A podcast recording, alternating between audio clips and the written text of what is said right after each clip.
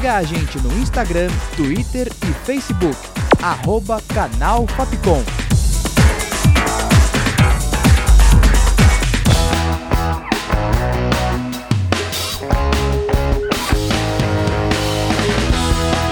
Rádio Fapcom. O som da comunicação.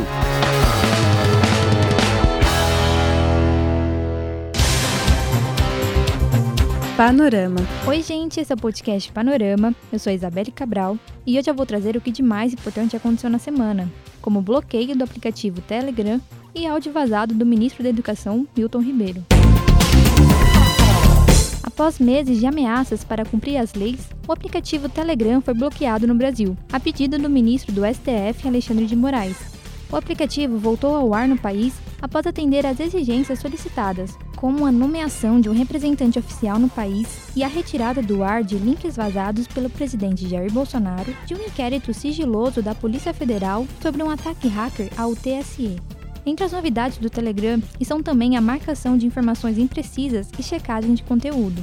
Pessoas que tiveram uso da plataforma restrito também terão dificuldades de criar novos canais.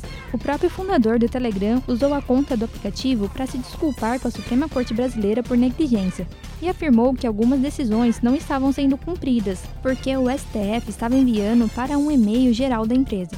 O governo reagiu negativamente à decisão do Supremo. O presidente Jair Bolsonaro afirmou em um discurso no evento no Acre que é inadmissível a situação, pois atinge milhões de pessoas. Panorama. Após um pouco mais de um mês da tragédia de Petrópolis, a cidade sofreu novamente com um temporal. Neste domingo, dia 20, fortes chuvas abriram crateras nas ruas e abalou mais ainda a cidade, deixando cinco mortos e três desaparecidos. A situação da cidade é preocupante, porque a previsão é de mais chuvas fortes para os próximos dias. Panorama. Em São Paulo, já começou a aplicação da quarta dose da vacina contra a Covid-19.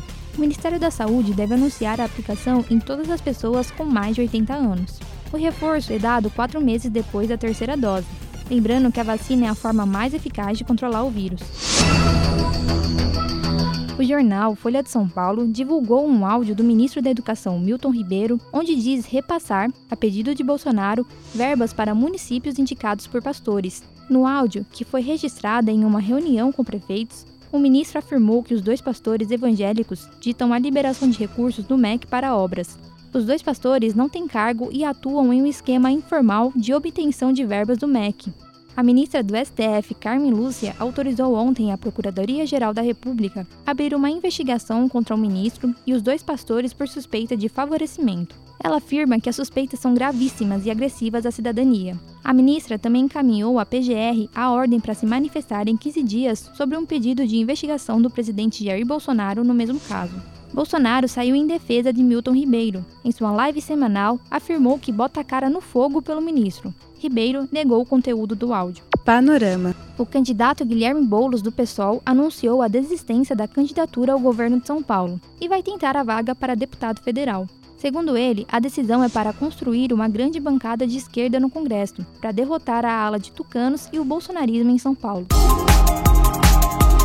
completou um mês da guerra na Ucrânia nesta quinta, dia 24, e permanece resistente. A Rússia começou a invadir o país por diversas frentes, mas o contra-ataque ucraniano está sendo forte.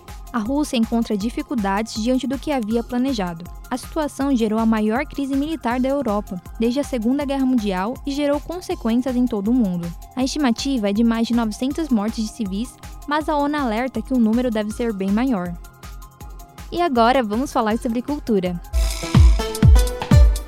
Após dois anos de espera, o Lollapalooza voltou para o Autódromo de Interlagos com muita música e diversão. Nesta quinta, dia 24, ocorreu o Onyx Day, que é um pré-Lola com shows gratuitos. Atrações como Doja Cat e Machine Gun Kelly estiveram no palco. A previsão é que seja 100 mil pessoas em cada dia do festival, que foi adiado por dois anos seguidos por conta da pandemia do coronavírus. Panorama. O rapper Kanye West teve sua apresentação na cerimônia de entrega do Grammy cancelada devido a um comportamento preocupante na internet. A conta dele no Instagram foi bloqueada devido a discurso de ódio e ataques racistas.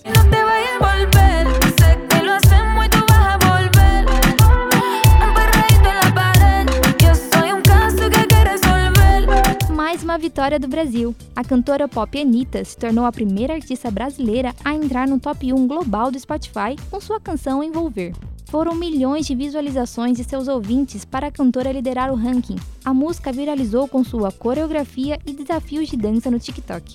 O panorama fica por aqui, com produção, redação e locução de Isabelle Cabral, sonoplastia de Danilo Nunes e direção artística de Fernando Mariano. Essa foi mais uma produção da Rádio Fapcom 2022. O panorama volta na próxima edição. É isso, gente. Tchau, tchau. Panorama. Siga a gente no Instagram, Twitter e Facebook.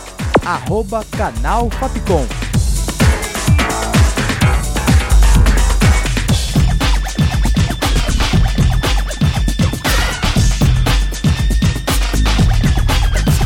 Rádio Fapcom. O som da comunicação.